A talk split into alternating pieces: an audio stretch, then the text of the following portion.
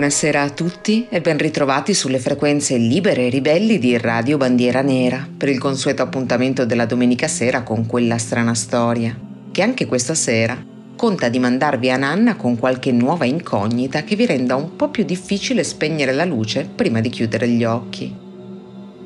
Io sono Alita e questa è la nostra sessantesima puntata originale un traguardo importante che intendiamo celebrare con un episodio che affonda le sue radici in quel che c'era prima di quella strana storia.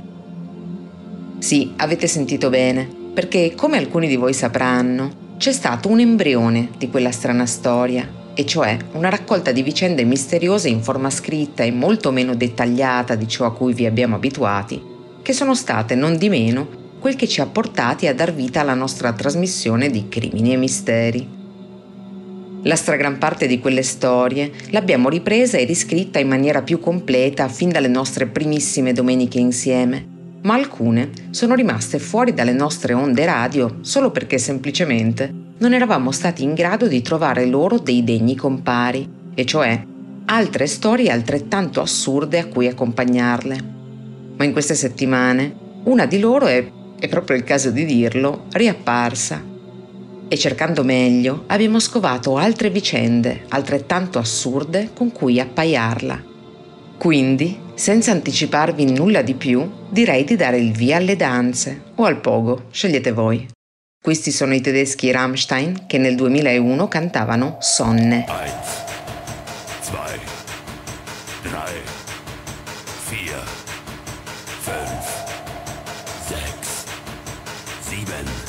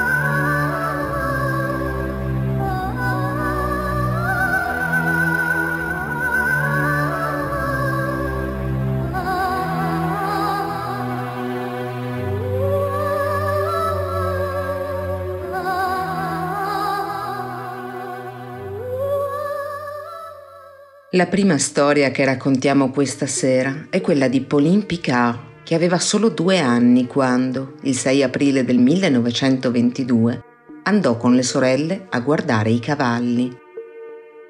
Pauline Picard era nata nel 1920 da François e Marianne Picard, che prima di lei avevano avuto altri otto figli. La famiglia viveva e lavorava in una fattoria nel minuscolo insediamento rurale nei pressi del comune francese di Saint-Révoil, in Bretagna, che oggi consta di soli 177 abitanti, ma allora ne aveva più di 400. Il 6 aprile del 1922, Pauline stava giocando in cortile con i suoi fratelli e sorelle, mentre Marianne preparava la cena e François lavorava alla fattoria. Intorno alle quattro e mezza del pomeriggio, l'uomo vide la figlia di due anni con tre delle sorelle maggiori. Le bambine stavano andando tutte insieme a guardare i cavalli nel recinto non lontano, ma al rientro, per cena, tornarono alla spicciolata e la più piccola non era con loro. I Picard avvertirono subito la polizia locale, ma stava ormai diventando buio e una brutta tempesta si profilava all'orizzonte.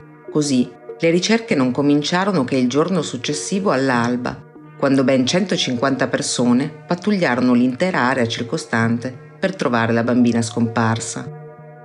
Vennero utilizzati anche numerosi cani, nella speranza che potessero aiutare a seguirne una eventuale traccia, ma dopo diversi giorni di intense ricerche e l'apertura di un fascicolo d'indagine, non si giunse a nessuna novità. La piccola Pauline sembrava essere svanita nel nulla. Giorno dopo giorno la speranza di ritrovarla si faceva sempre più flebile e perfino i Picard si stavano rassegnando all'idea di aver perso per sempre la loro bimba sorridente e cercavano di riprendere poco a poco la propria quotidianità. Ma fu proprio a quel punto che giunse loro una notizia incredibile. L'8 maggio la polizia li informò che apparentemente la piccola era stata ritrovata, o meglio, era stata ritrovata una bambina che le somigliava moltissimo mentre camminava sola e confusa per le stradine di Cherbourg, un villaggio della Normandia a ben 400 km di distanza dalla casa dei Picard. Gli agenti mostrarono a Marianne e François una foto scattata alla bimba, che nel frattempo era stata portata in un vicino convento, e i due non ebbero dubbi. Quella era la loro adorata figlioletta. La coppia salì sul primo treno diretto a Cherbourg con una comprensibile gioia nel cuore, ma quando finalmente poterono riabbracciare Pauline, l'incontro fu quantomeno bizzarro. La bambina non disse una sola parola e non sembrò nemmeno riconoscere i presunti genitori. Dopo un primo momento di spaesamento, i Picard e la polizia decisero con un tacito comune accordo di ignorare queste circostanze, giustificate dal profondo trauma subito come anche il fatto che la bimba ritrovata avesse una corporatura più minuta. Nel mese di assenza da casa, la piccina aveva evidentemente patito la fame. Oltre a non parlare, però, sembrava non capire il bretone, che è un dialetto molto particolare. Ma Marianne e suo marito insistettero. Quella era la loro figlioletta e François aggiunse: Mia figlia. Riconoscerei i suoi occhi ovunque. Dopo una notte trascorsa a Cherbourg e la mattina successiva, durante la quale la ritrovata Pauline si dimostrò più affettuosa nei confronti dei genitori e in particolar modo del papà, i due si convinsero ulteriormente. Quel comportamento incomprensibile era di certo dovuto allo shock e per i coniugi e la loro bambina era ora di tornare alla vita di sempre. Sul treno diretto in Bretagna la piccola disse tre parole nel suo presunto dialetto natale. Sì, no e papà. Ma una volta arrivati alla stazione, l'11 maggio, diversi abitanti del villaggio la riconobbero a una prima occhiata, appena la famiglia uscì dalla stazione. E fu così anche per i suoi fratelli e le sorelle, i vicini di casa, i parrocchiani della chiesa. Tutti riconobbero la piccola Pauline Picard, ritrovata miracolosamente dopo un mese. Fatto ancora più importante è che anche lei li riconobbe Chiamò per nome i propri fratelli e sorelle e due collaboratori del padre che spesso davano una mano in casa. Venne convocato anche il dottore del paese che aveva assistito alla nascita stessa della bimba e anche lui non mostrò dubbi. Sì, concordò nel trovarla un po' malnutrita, ma affermò di non aver riscontrato alcun segno di maltrattamento. Chiunque si fosse occupato di lei in quel mese lo aveva fatto con cura e attenzione E questo era confermato anche dal fatto che al momento del ritrovamento Pauline avesse indosso abiti puliti, sebbene non quelli che aveva al momento della scomparsa, come anche le scarpine. Nel tentativo di ricostruire cosa fosse successo, la bambina venne portata sul luogo dove si presumeva fosse stata rapita o si fosse persa. Qui apparve immediatamente turbata e cominciò a urlare per lo spavento. Era chiaro che qualcosa di quel posto le facesse paura, ma non fu in grado di comunicarne le ragioni e ben presto i genitori smisero di sottoporla a questa sorta di indagine che sembrava solo sconvolgerla e lasciarono che man mano le cose tornassero alla normalità. Qualche giorno dopo l'insperato ritorno, a presentarsi alla loro porta fu un vicino di casa, un uomo di nome Yves Martin. Ma quindi è vero? chiese sulla soglia di casa Picard a Marianne. È davvero Pauline? La donna sfoggiò un ampio sorriso pieno di gioia a cui seguirono le parole. Santo cielo, sì. È proprio lei. È tutto vero! Poi chiamò la figlia, come a confermare agli occhi dell'uomo l'avvenuto miracolo. Ma quando la bambina apparve sulla soglia, l'uomo impallidì e cominciò a ridere istericamente, prima di correre via farfugliando. Dio mio, è solo che sono io il colpevole! Ma i Picard non fecero caso al bizzarro comportamento del vicino. Qualche anno prima, il signor Martin aveva preso un brutto colpo alla testa e da allora era rimasto un po' strano, diciamo. Insomma, loro avevano altro di cui occuparsi. Pauline, che credevano persa per sempre, era di nuovo con loro. Cos'altro importava? Poi, però, una sera di due settimane dopo, quella del 26 maggio, un altro concittadino li contattò, sotto shock. Raccontò che mentre faceva il suo abituale giro in bicicletta si era imbattuto in qualcosa di spaventoso. In un fossato a lato della strada a meno di un chilometro da casa Picard, aveva scorto quella che sembrava essere una bambola rotta. Ma non si trattava di un giocattolo abbandonato. Quello era il corpo decapitato e mutilato di mani e piedi di una bambina. Accanto a lei un vestitino e un paio di calze riposti in ordine, con sopra un paio di scarpette. La polizia venne subito allertata e i Picard riconobbero il vestitino della figlia, sporco di sangue, anche se perfettamente piegato. Non lontano, le autorità trovarono un teschio sfondato. Il medico legale determinò che quella fosse proprio la figlia di Marianne François e ipotizzò che dopo essersi allontanata dalle sorelle quel pomeriggio, fosse stata attaccata da alcuni animali selvatici, probabilmente delle volpi, che l'avrebbero uccisa per nutrirsene. L'ipotesi venne considerata anche allora quantomeno curiosa. I predatori tendono ad accanirsi contro le parti più morbide delle proprie prede, come il ventre, non le estremità. Ma le stranezze non erano terminate. Sia gli organi di polizia che i volontari intervenuti nei giorni successivi alla scomparsa spergiurarono di essere certi di aver perlustrato con la massima attenzione quella zona e di non aver trovato nulla. Uno di loro dichiarò Abbiamo cercato con talmente tanta attenzione che avremmo trovato anche un portafogli se fosse stato perso e non avremmo trovato un cadavere. Non è possibile. E se davvero la piccola fosse stata attaccata dagli animali, come c'era finito il suo vestitino ben piegato e con le scarpine sopra, accanto al suo corpo senza vita? Gli investigatori si misero da subito sulle tracce di Yves Martin e lo trovarono in un ospedale psichiatrico dove era stato ricoverato il giorno dopo aver fatto visita ai Picard. Tuttavia, non furono in grado di ottenere alcuna informazione utile dal sospettato, ormai completamente pazzo. E non finisce qui. Il teschio ritrovato non apparteneva a una giovanissima femmina, bensì a un maschio adulto. Significava che c'erano due vittime dello stesso assassino o era un'incredibile quanto macabra coincidenza?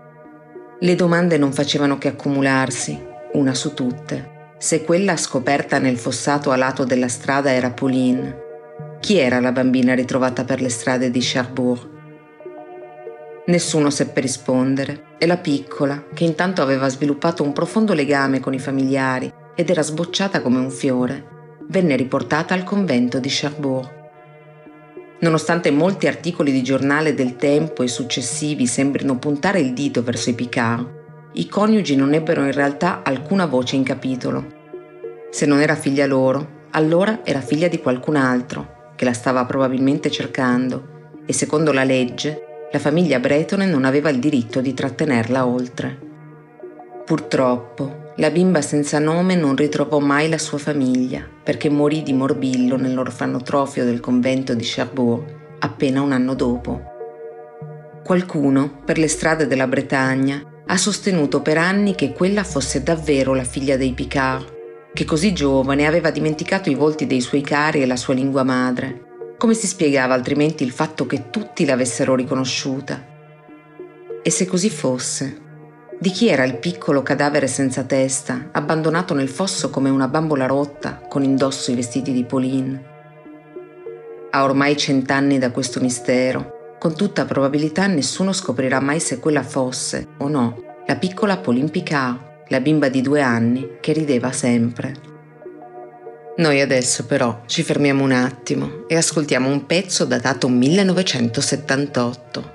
Questi sono i britannici Dire Straits con la loro Sultans of Swing.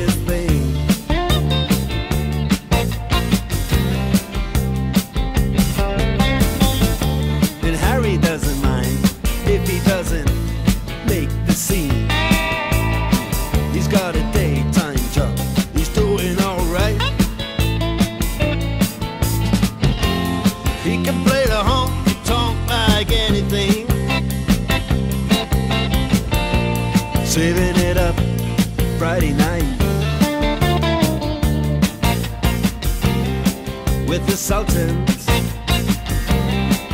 with the Sultans.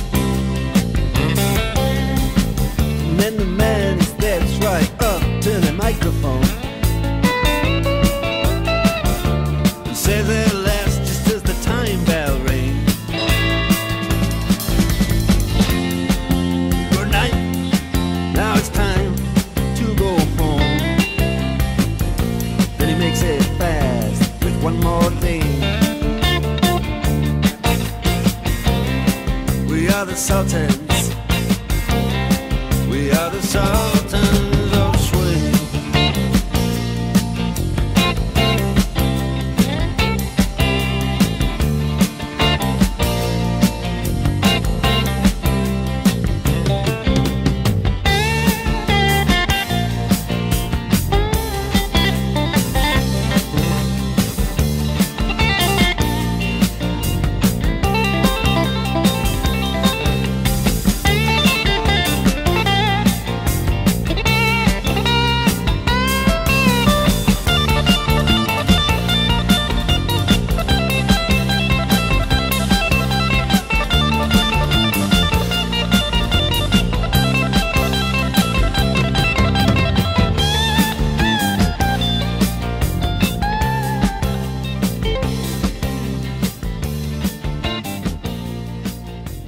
Quella che raccontiamo adesso è la strana storia di Nicholas Barclay, che non aveva neanche 14 anni quando, la sera del 13 giugno 1994, telefonò a sua madre per farsi dare un passaggio a casa.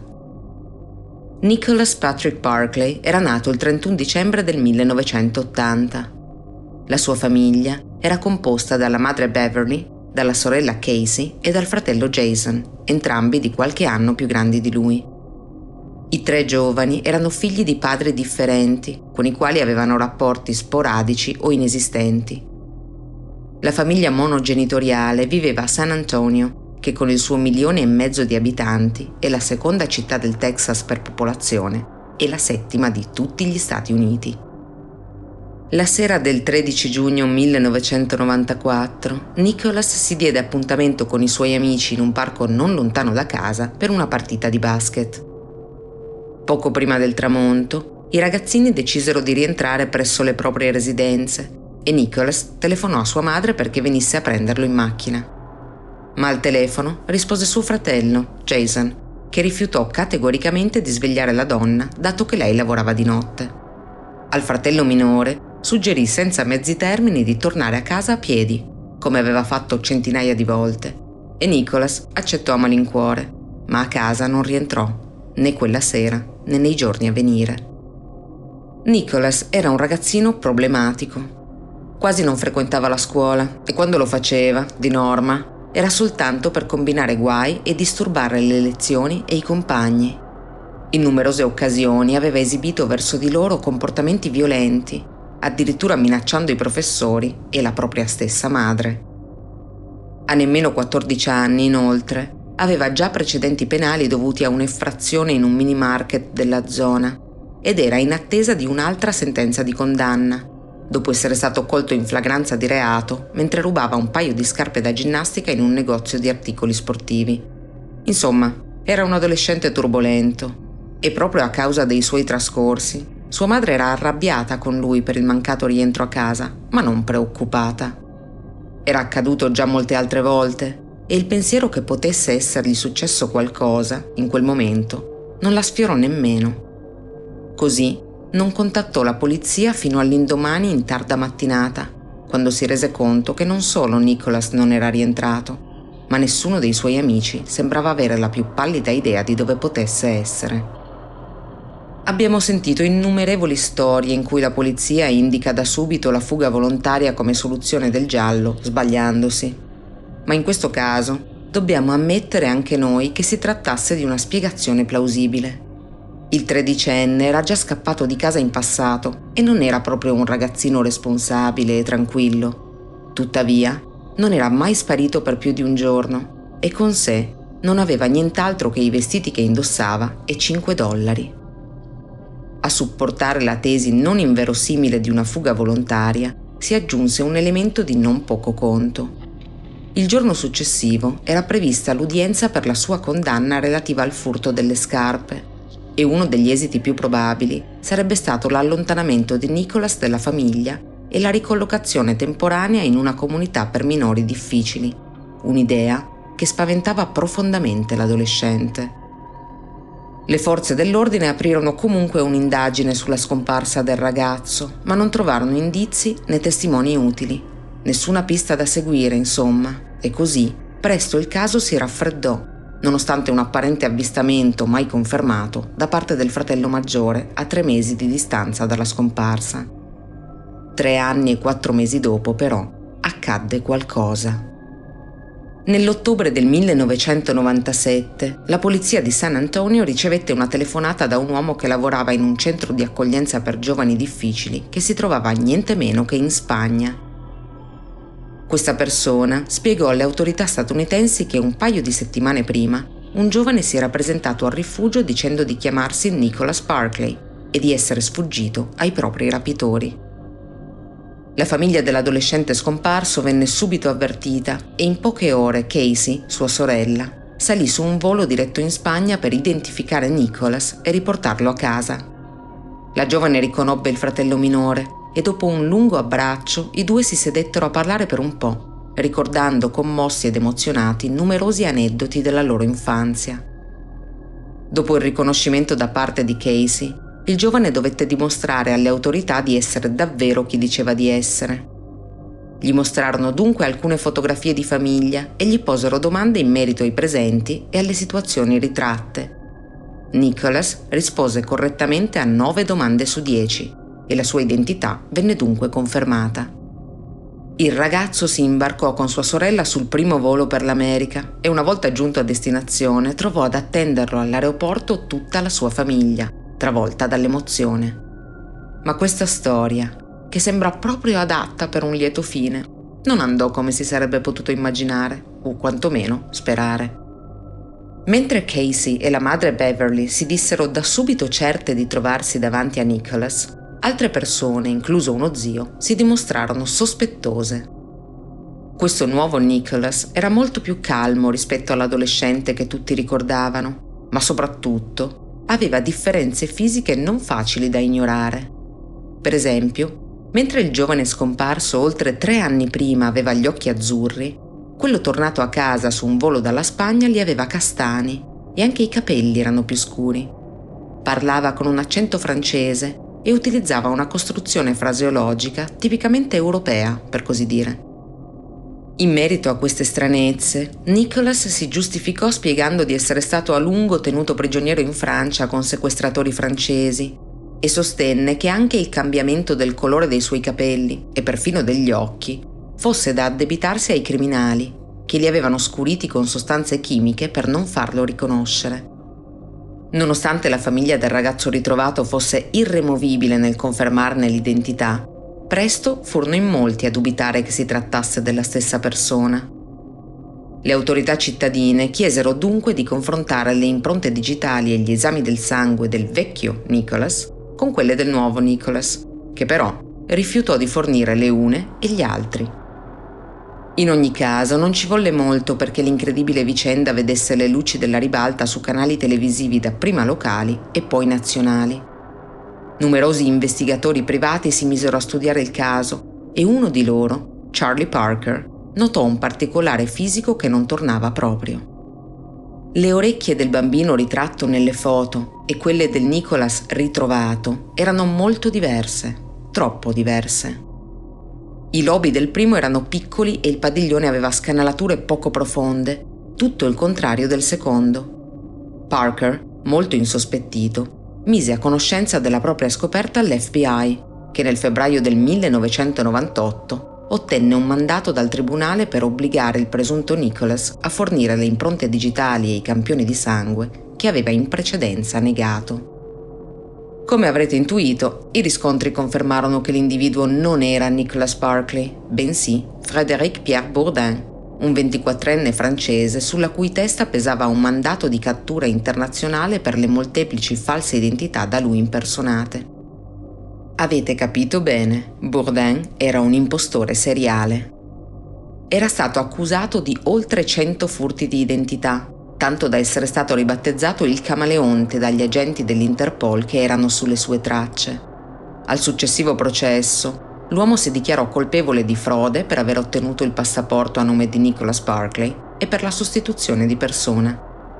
Venne condannato a sei anni, il massimo della pena prevista, anche in considerazione del dolore che aveva arrecato alla famiglia del ragazzo scomparso. Bourdain è uscito di prigione nel 2003 e il giorno successivo alla sua scarcerazione è stato ricondotto in Francia. Di lì a breve ha assunto l'identità di Léo Bailly, un ragazzo francese scomparso 17 anni prima quando aveva solo 6 anni, ma ancora una volta è stato smentito dal test del DNA. Altre imputazioni analoghe hanno seguito a ruota, tutte col medesimo prevedibile epilogo. Ma in tutto ciò resta il mistero della scomparsa di Nicholas, sebbene durante il processo Bourdain in molti abbiano cominciato a porsi inquietanti interrogativi sulla stessa famiglia Barclay. Come mai nessuno dei suoi parenti più stretti, compresa la madre, aveva smascherato al primo sguardo l'impostore? Come mai, anzi, sembravano tutti così risoluti nell'affermare che fosse proprio il loro congiunto? E soprattutto, come aveva fatto Bourdain ad avere tutte quelle informazioni sulla famiglia di Nicholas tanto da passare il test e le fotografie di fronte alla polizia. In molti credono che i Barclay avessero colto la palla al balzo quando si era loro presentata l'occasione di riabbracciare Nicholas vivo, ma per motivi ben differenti da quelli che ci si potrebbe immaginare. Questo colpo di scena, si pensa, avrebbe permesso loro di coprire una sordida verità il camaleontico Bourdain ha sostenuto che al suo arrivo negli Stati Uniti, mentre si trovava solo col presunto fratello Jason, questi gli avrebbe confessato. Guarda che lo so che non sei Nicholas. Lo so, perché Nicholas è morto. L'ho ammazzato io. Secondo questa teoria, essendo a sua volta a conoscenza del segreto di famiglia, una volta giunta in Spagna per il riconoscimento, Casey aveva fornito all'impostore una grande quantità di informazioni per permettergli di passare il test e fugare ogni dubbio. In seguito a questi sviluppi, Jason venne interrogato di nuovo sulla scomparsa del fratello minore, questa volta in veste di possibile sospettato. Nel primo incontro con gli investigatori non rispose a pressoché nessuna domanda, fissando il vuoto davanti a sé e rifiutando di dire qualsiasi cosa in sua difesa. Dopo soli tre giorni, appena prima di un secondo interrogatorio, venne trovato morto per overdose in casa sua. Le autorità non furono mai in grado di provare il coinvolgimento di nessun membro della famiglia Barclay nella scomparsa del giovane Nicholas e l'inchiesta venne infine archiviata. La canzone che ascoltiamo adesso arriva proprio dal 1994, l'anno in cui Nicholas svanì nel nulla dopo aver trascorso quel pomeriggio al campetto di basket. A cantare è Dolores O'Riordan, leader scomparsa quattro anni fa del gruppo rock irlandese dei Cranberries, e questo è probabilmente il più grande successo della band. Questa è Zombie.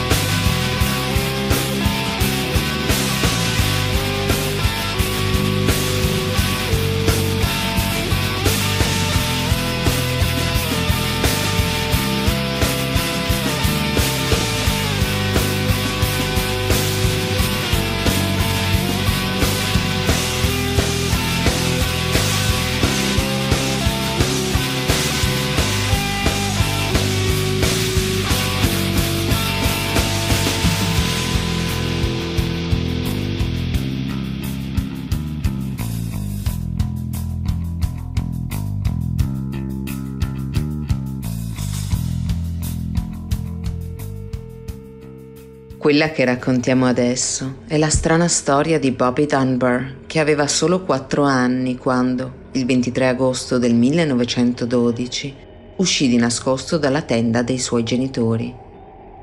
Robert Clarence Dunbar, detto Bobby, era nato il 23 maggio 1908 a Opelousas, un villaggio della Louisiana che oggi conta circa 15.000 abitanti, ma che all'inizio del secolo scorso ne aveva poco più di 3.000. I suoi genitori, Percy e Lassie Dunbar, erano una coppia benestante del luogo e subito dopo di lui avevano dato alla luce un altro maschietto, che avevano chiamato Alonso. Il 23 agosto del 1912 era una bella giornata soleggiata e i Dunbar avevano deciso di andare con i bambini a fare una gita nella nota zona di pesca del lago Swayze, che a dispetto del nome è tutt'altro che un lago. Nonostante alcuni scorci siano decisamente belli, l'area è una grande palude, per lo più infestata da alligatori.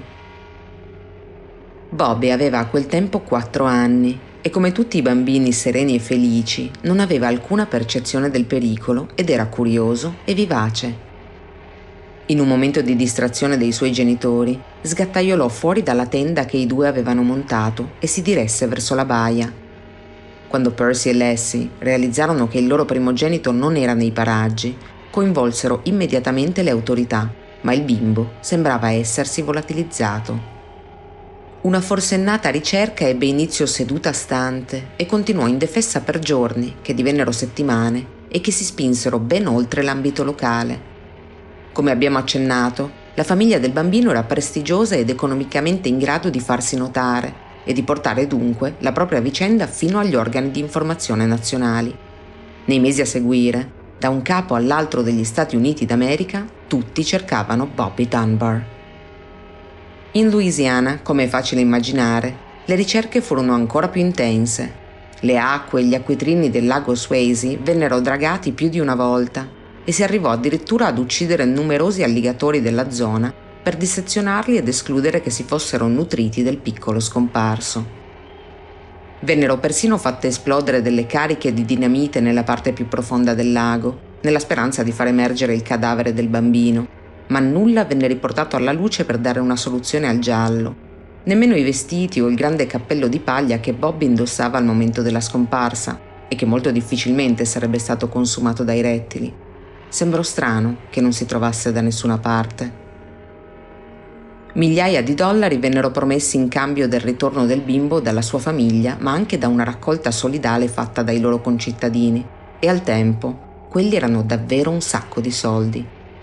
Nel messaggio che diffuse la notizia della ricompensa su scala nazionale si specificava Se Bobby verrà restituito sano e salvo, il denaro potrà essere riscosso senza che venga fatta alcuna domanda. Ma nonostante ciò, nessun nuovo elemento arrivò all'orecchio degli inquirenti, almeno per otto mesi. Nell'aprile del 1913, difatti, le autorità vennero informate che in Mississippi un uomo che lavorava come tuttofare itinerante aveva con sé un bambino del tutto e per tutto somigliante a Bobby Dunbar. L'uomo si chiamava William Walters, era originario del North Carolina e attraversava l'America riparando per lo più pianoforti e strumenti musicali in genere. Interrogato dalla polizia in merito all'identità del piccolo che lo accompagnava, dichiarò che il bimbo fosse Charles Bruce Anderson, per tutti solo Bruce. Nel frattempo, i coniugi Dunbar furono convocati per identificare il bambino. Durante l'incontro, Lassie non fu inizialmente certa di trovarsi di fronte all'adorato figlio, perché il bambino non sembrò riconoscerla e non rispose ai suoi richiami ma la donna cambiò idea quando verificò la presenza di alcuni segni particolari che Bobby aveva da quando era piccolissimo, una cicatrice sul piede sinistro e tre nei sul collo. Lassie strinse a sé il fanciullo ed esclamò con gioia Grazie a Dio, grazie a Dio, è il mio bambino. E questo fu sufficiente perché la polizia, ormai certa dell'identificazione, lo consegnasse nuovamente alle cure della sua famiglia. Walters venne arrestato per rapimento, ma durante la sua incarcerazione si professò sempre innocente, ripetendo che quel bambino non fosse Bobby Dunbar, ma Bruce Anderson, figlio di Julia Anderson. La donna era una bracciante che lavorava per la sua famiglia che aveva avuto ben tre figli fuori dal vincolo del matrimonio e che glielo aveva affidato in custodia 13 mesi prima. Dalla prigione, in attesa di processo per quel crimine che al tempo era punibile anche con la pena di morte, l'uomo scrisse sia ai Dunbar, spiegando che quello non era il loro amato Bobby, che alle autorità, affermando di non aver fatto nulla di male e cercando di spiegare al meglio i dettagli della vicenda. Ma nessuno gli credette.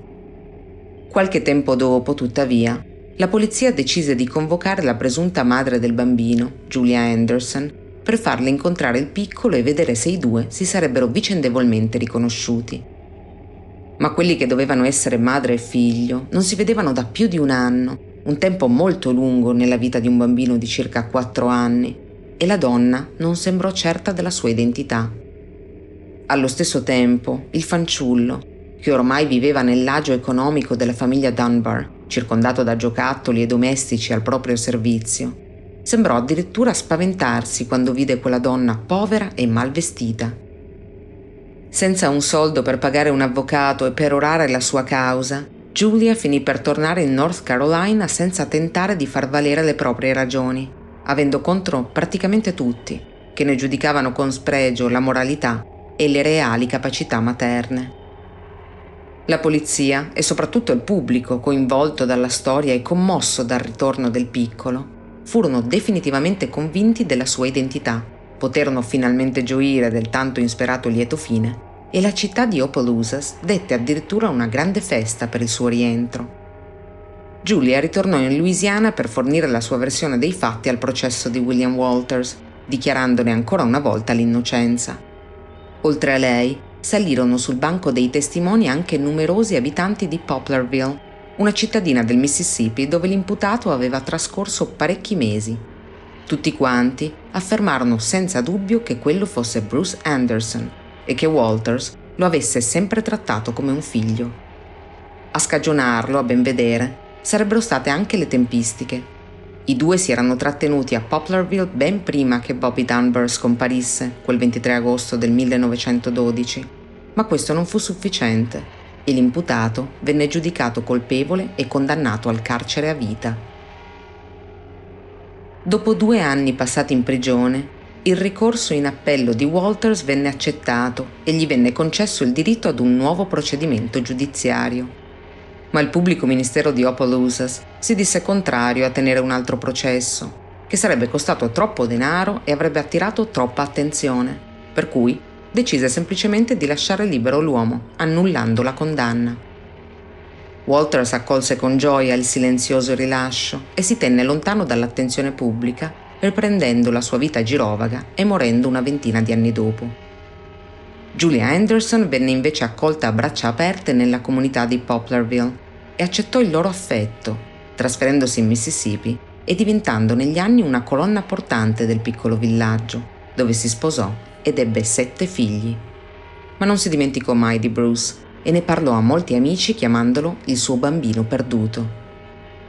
Bobby Dunbar crebbe e divenne a sua volta un membro importante della sua famiglia e della sua comunità. Si sposò, ebbe quattro figli e morì nel 1966 all'età di 58 anni. Nel corso della sua vita andò più volte a trovare Julia Anderson e i parenti di lei, incuriosito e insicuro a sua volta circa la sua reale identità. Dopo la sua morte, una parente di nome Margaret Dunbar decise di indagare sullo strano mistero che avvolgeva la sua famiglia per provare una volta per tutte che il Bobby Dunbar ritrovato era davvero il bimbo perso nella palude. Ma più avanzava nella sua personalissima indagine, più si rendeva conto che tutti si erano sbagliati. Nonostante questa sua presa di posizione l'avesse resa invisa a molti nella grande famiglia Dunbar, Margaret sostenne fino alla fine la propria tesi. Nel 2004 la famiglia Dunbar decise di voler andare fino in fondo e scoprire la verità. L'arrivo del test del DNA avrebbe di fatti finalmente permesso di mettere la parola fine a una diatriba allora lunga quasi 80 anni. Il figlio di Bobby Dunbar, Robert Jr., fece dunque comparare il proprio materiale genetico con quello del figlio di Alonso, e cioè con quello che avrebbe dovuto essere il suo cugino biologico di primo grado, e come avrete probabilmente intuito a questo punto, La verità che venne alla luce fu quella che tutti avevano sospettato, ma che nessuno aveva osato pronunciare. Il bambino che Lassie Dunbar riabbracciò in quell'aprile del 1913 era Bruce Anderson e non suo figlio, che con tutta probabilità era davvero caduto vittima degli alligatori di Lake Swayze. William Walters era davvero innocente e Julia Anderson era davvero la madre del piccolo. Ma i Dunbar lo sapevano. Disperati per la perdita del primogenito, avevano semplicemente accettato di prendere con sé un bambino che sapevano non essere il loro, o la disperazione li aveva davvero convinti che quello fosse il loro amato figlioletto. Questi sono i misteri che nessun test del DNA ha potuto chiarire, né mai potrà farlo. La nostra pausa musicale arriva dal 1958, quando Bruce Anderson era diventato Bobby Dunbar da ormai 45 anni e narra la storia, ben più a lieto fine, di qualcun altro che arrivava dalla Louisiana. Questo è Chuck Berry con la sua Johnny Be Good.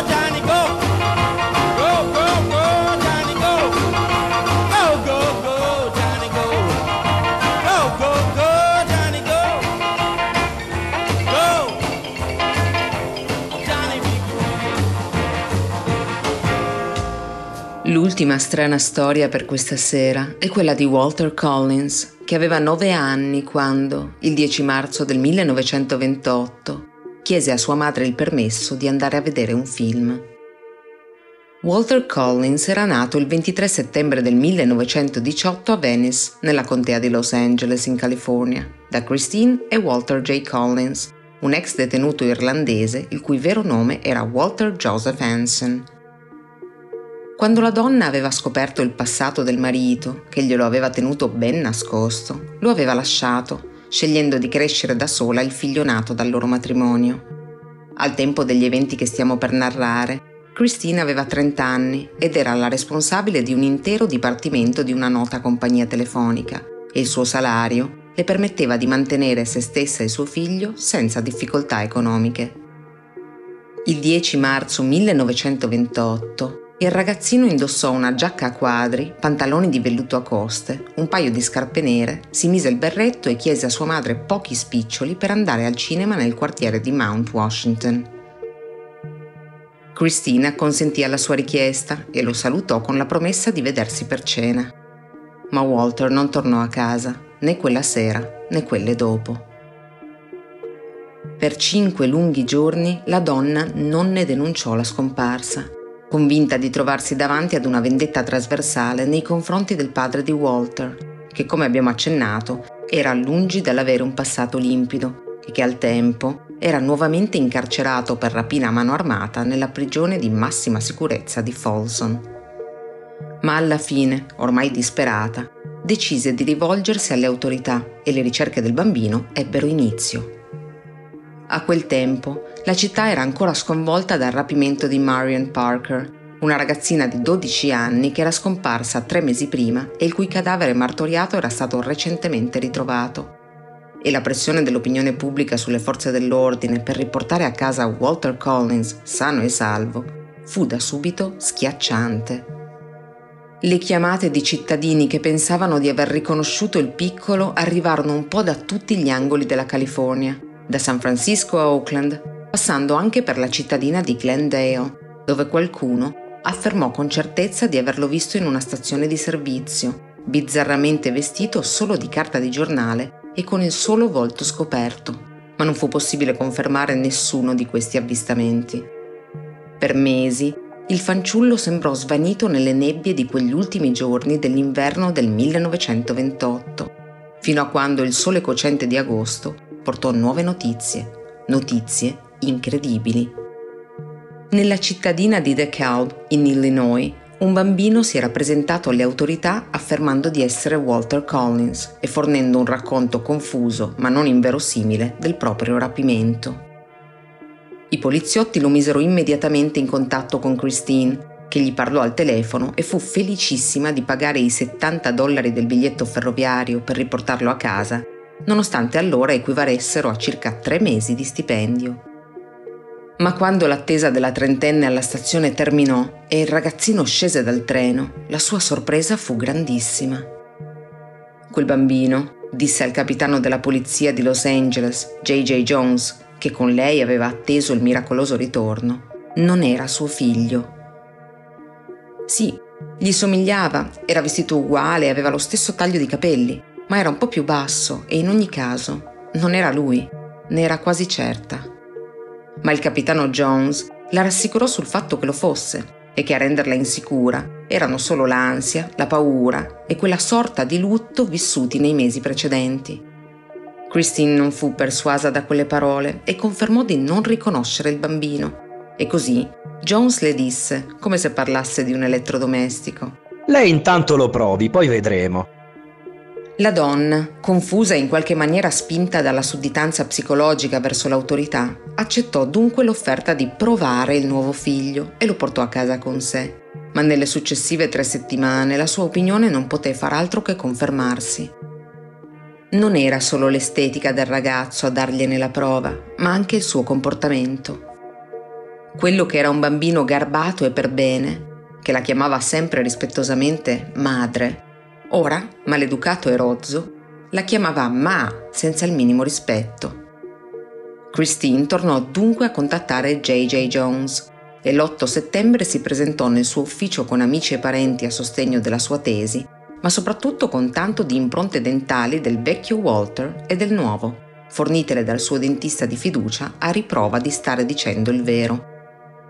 Ma il capitano della polizia di Los Angeles, che in quel periodo era percepita come un'istituzione corrotta e incompetente anche a causa della sua deplorevole gestione, non poteva certo riconoscere di essersi sbagliato e cercare di rimediare. Piuttosto che ammettere l'errore, fece ciò che faceva sempre. Dette in escandescenze e utilizzò la propria posizione di potere per uscire da quella situazione. Passò dunque all'attacco e alzò la voce con la giovane madre sconvolta, dicendole Ma cosa sta cercando di fare? Di farci passare per dei cretini? O sta cercando di evitare i suoi doveri di madre abbandonando suo figlio allo Stato? Lei è la donna più crudele che abbia mai incontrato, lei è pazza! e così terminando la fece ricoverare forzatamente in un ospedale psichiatrico. Se pensate che tutto questo fosse solo da addebitarsi a Jones, vi sbagliate. L'intero dipartimento era corrotto fino al midollo e il capo di Jones, al tempo, era James Davis, conosciuto come Two Guns Davis per la sua propensione ad incoraggiare i propri agenti non solo a rispondere con il fuoco ad ogni eventuale minaccia, reale o percepita, ma addirittura a sparare per primi e a fare domande nel caso solo dopo. D'altra parte, per il Dipartimento, ogni criminale in meno per le strade della città californiana era un concorrente di meno. Già, avete sentito bene, un concorrente di meno, perché allora la più grossa organizzazione criminale di Los Angeles era proprio la polizia.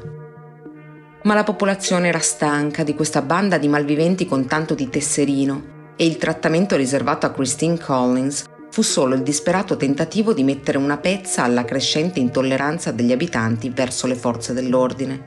La polizia sapeva di dover assolutamente chiudere quel caso e di uscirne pulita.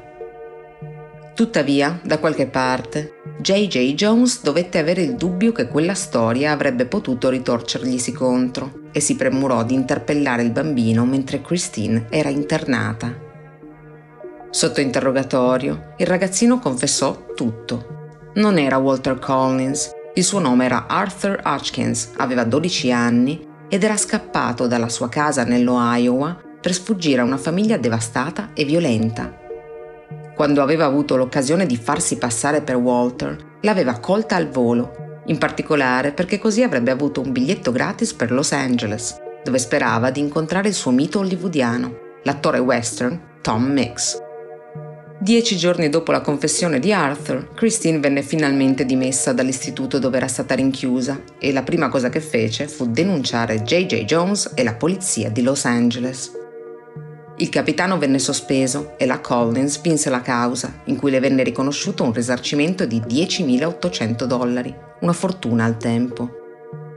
Nonostante la sentenza, però, e malgrado anni e anni di avvocati e successive ingiunzioni, non vide mai un solo centesimo di ciò che le era dovuto e Jones tornò ben presto a ricoprire la propria carica nel dipartimento di polizia.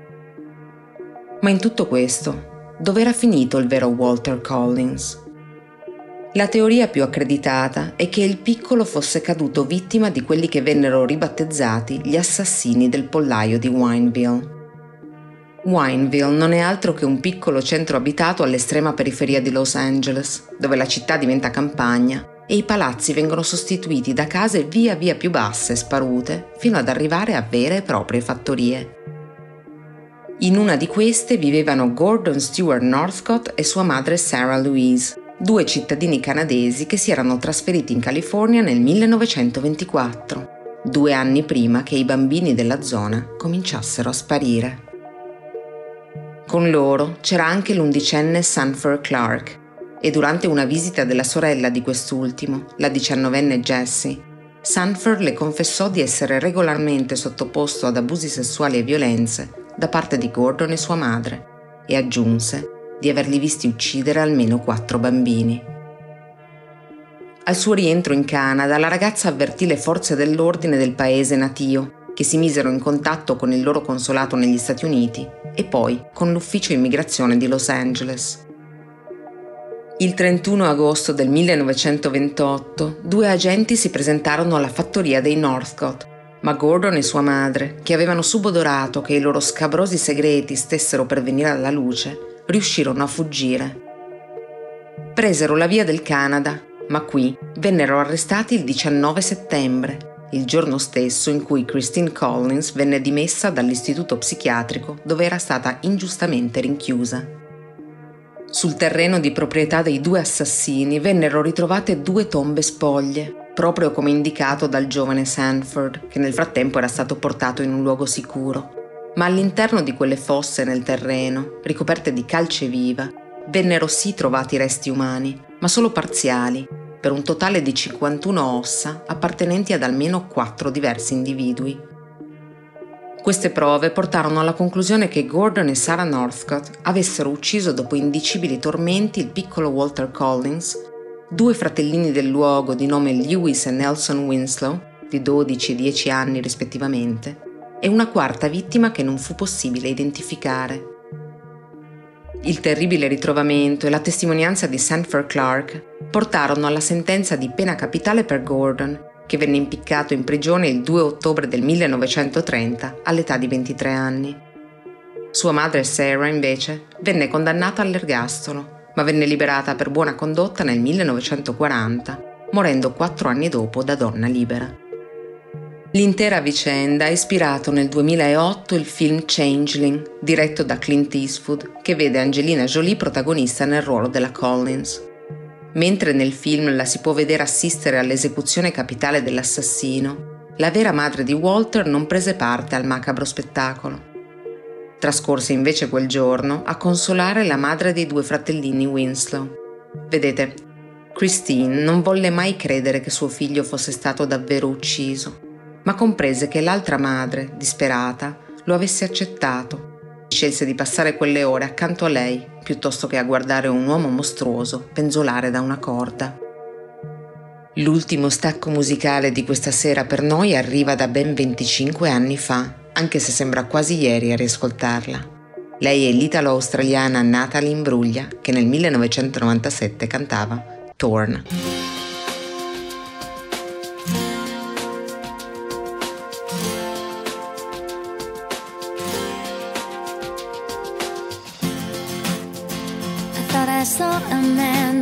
To life. He was warm, he came around like he was dignified. He showed me what it was to cry. Well, you couldn't be that man I adore. You don't seem to know, seem to care what your heart is for. Well, I don't know him anymore. There's nothing where he used to lie.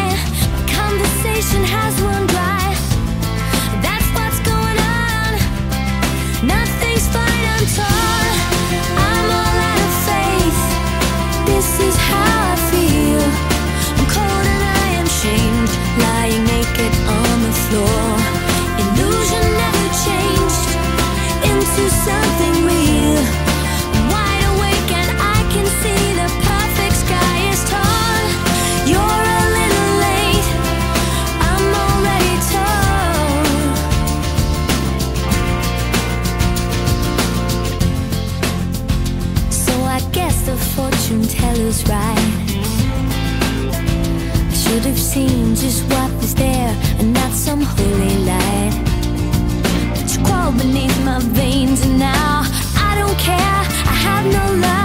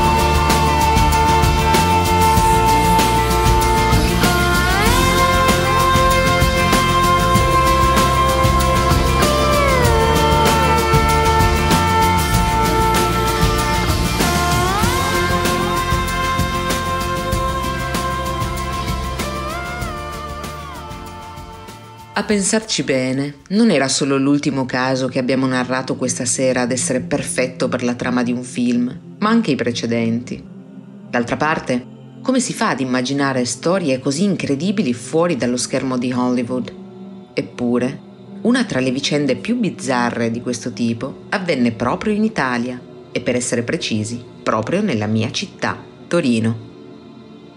Il 6 febbraio del 1927, nelle edicole italiane, insieme a Il Corriere della Sera, uscì il supplemento in regalo per gli abbonati al quotidiano. Tra le rubriche di quest'ultimo ne spiccava una in particolare, dal titolo Chi li ha visti, che mostrava le fotografie di persone la cui identità era sconosciuta e che lo Stato si trovava a dover gestire dopo averli ricoverati in ospedale o in istituti psichiatrici.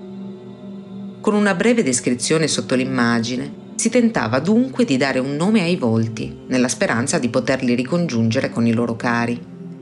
Quel giorno, nella pagina dedicata a questo servizio, chiamiamolo così, venne pubblicata l'istantanea di un uomo sui 45 anni, con una folta barba e i baffoni a manubrio che si portavano all'epoca, che era stato arrestato dalle forze dell'ordine di Torino quasi un anno prima, il 10 marzo 1926, quando era stato sorpreso mentre tentava di portare via un vaso di rame dal settore ebraico del cimitero monumentale della città. In evidente stato confusionale, l'uomo aveva minacciato il suicidio, ma una volta calmato era stato condotto nel manicomio reale di Collegno, alle porte della città subalpina, dove si era potuto evincere che soffrisse di una grave forma di amnesia. Non ricordava il proprio nome, né il proprio luogo di origine, la propria professione e neanche nessun dato in merito alla sua famiglia. Durante il ricovero l'enigmatico uomo si comportò sempre egregiamente. I medici capirono ben presto di trovarsi di fronte ad una persona istruita e bene educata, e questo rese il mistero del suo anonimato ancora più fitto, tanto che nella speranza di riconsegnare un presente a quel signore tanto per bene, inviarono l'inserzione al Corriere. E quella speranza venne presto ricompensata. Quattro giorni dopo la pubblicazione dell'inserto, difatti, una donna di nome Giulia Canella riconobbe in quel volto quello di suo marito, disperso durante la Prima Guerra Mondiale ben undici anni prima. Certo, appariva scarno e trascurato, ma Giulia non ebbe alcun dubbio. Quello era Giulio, il suo amato consorte, scomparso quando aveva appena 34 anni. La donna chiese immediatamente di potergli far visita e il permesso le venne accordato il 27 febbraio 1927. Per evitare di stressare lo smemorato di Collegno, come era stato ribattezzato, vennero organizzati quattro incontri in quattro giorni. Il primo durò pochi minuti e si tenne all'interno del manicomio. L'uomo non sembrò riconoscerla, ma la signora Canella confermò la sua convinzione di aver ritrovato l'amato sposo. Il secondo incontro fu simile al primo, ma da parte di lui vi fu qualche passo in avanti. Lo smemorato affermò di non ricordare nulla di preciso della donna, ma di avere la sensazione che avesse fatto parte del suo passato. Nel terzo incontro i due si scambiarono un caloroso abbraccio e al quarto l'uomo confermò di aver riconosciuto la moglie e di aver ricordato anche i figli che aveva avuto da lei, fugando così ogni dubbio. Il padovano Giulio Canella, ricco professore di filosofia dalla forte fede cattolica, capitano di fanteria durante il primo conflitto mondiale dove era finito disperso mentre impegnato nella conquista di un colle in Macedonia, non era dunque morto nell'imboscata in cui era caduto vittima con i propri uomini, proprio come avevano affermato i sopravvissuti. Loro lo avevano detto di aver visto i nemici portare via Canella gravemente ferito ma ancora vivo in quel novembre del 1916. Ma quando il fronte italiano aveva riconquistato terreno, Canella non venne ritrovato e il capitano venne inserito nella lunga lista dei dispersi. La vicenda dello smemorato di Collegno ebbe un grosso impatto sull'opinione pubblica italiana, diventando simbolo di speranza per tutte quelle famiglie che avevano atteso invano per anni il ritorno di padri, figli, mariti e fratelli che non erano tornati dalla Grande Guerra nemmeno in una bara. Forse, se lui era riuscito a tornare, anche per loro c'era ancora un barlume di ottimismo. Il caso sembrava chiuso con un inatteso lieto fine, con i due sposi incredibilmente ricongiunti dopo più di un decennio e rientrati nella loro dimora veronese insieme. Ma non era così. A meno di dieci giorni dal primo incontro tra Giulia e il presunto marito, il 7 marzo 1927, alla questura di Torino venne recapitata una lettera anonima. L'autore della missiva sosteneva che lo smemorato di Collegno non fosse il capitano Giulio Canella, ma bensì Mario Bruneri, un tipografo di Torino diventato militante anarchico, ricercato dal 1922 per reati contro il patrimonio, rissa, truffa, lesioni e resistenza alla forza pubblica. La questura torinese esaminò dunque il fascicolo del Bruneri in possesso delle autorità, un fascicolo decisamente spesso, visto che a ricercarlo attivamente erano anche le autorità di Pavia, Brescia e Milano e ciò che notò fu una pericolosa somiglianza fisica con lo smemorato di Collegno. Così, il giorno successivo, la polizia si recò a casa Canella dove prelevò il redivivo Giulio per riportarlo a Torino e metterlo a confronto con la famiglia di Mario Bruneri. Rosa Negro, moglie dell'anarchico ricercato, fu la prima a riconoscerlo, seguita a ruota dal figlio, dal fratello e dalla sorella. Sotto tutta quella pressione, l'uomo accusò un malore e perse conoscenza. Ma questo non fu naturalmente sufficiente a fermare l'indagine, che trovò soluzione in un banale confronto tra le impronte digitali dell'uomo e quelle di Bruneri, presenti negli archivi della polizia a causa dei suoi precedenti. Le impronte combaciavano perfettamente. Lo smemorato di Collegno venne dunque arrestato, ma il suo processo terminò solo nel 1931 con un verdetto di colpevolezza. Due anni dopo, in ogni caso, fu liberato grazie a un'amnistia generale. Nei tre anni del processo, in ogni caso, mentre erano in attesa della sentenza, lui e Giulia Canella avevano avuto tre figli e una volta scarcerato, la famigliola si trasferì a Rio de Janeiro, in Brasile, dove lo smemorato di Collegno, che si fece iscrivere all'anagrafe del paese sudamericano come Giulio Canella, si spense l'11 dicembre 1941 dopo aver passato gli ultimi anni della sua vita circondato dall'affetto dei suoi cari, tenendo conferenze e pubblicando libri e articoli. Non potevamo che concludere questa serata di strani impostori con questa storia tutta italiana, ma anche per questa domenica. Il tempo a nostra disposizione è terminato. E così si conclude anche la nostra puntata numero 60, un traguardo impensabile quasi due anni fa per la nostra trasmissione di Crimini e Misteri che dalle frequenze ribelli di Radio Bandiera Nera non smette di procurarvi qualche brivido lungo la schiena. Quella strana storia torna la settimana prossima, stesso posto, stessa ora. Io sono Alita, vi ringrazio per l'ascolto e vi auguro una buona notte.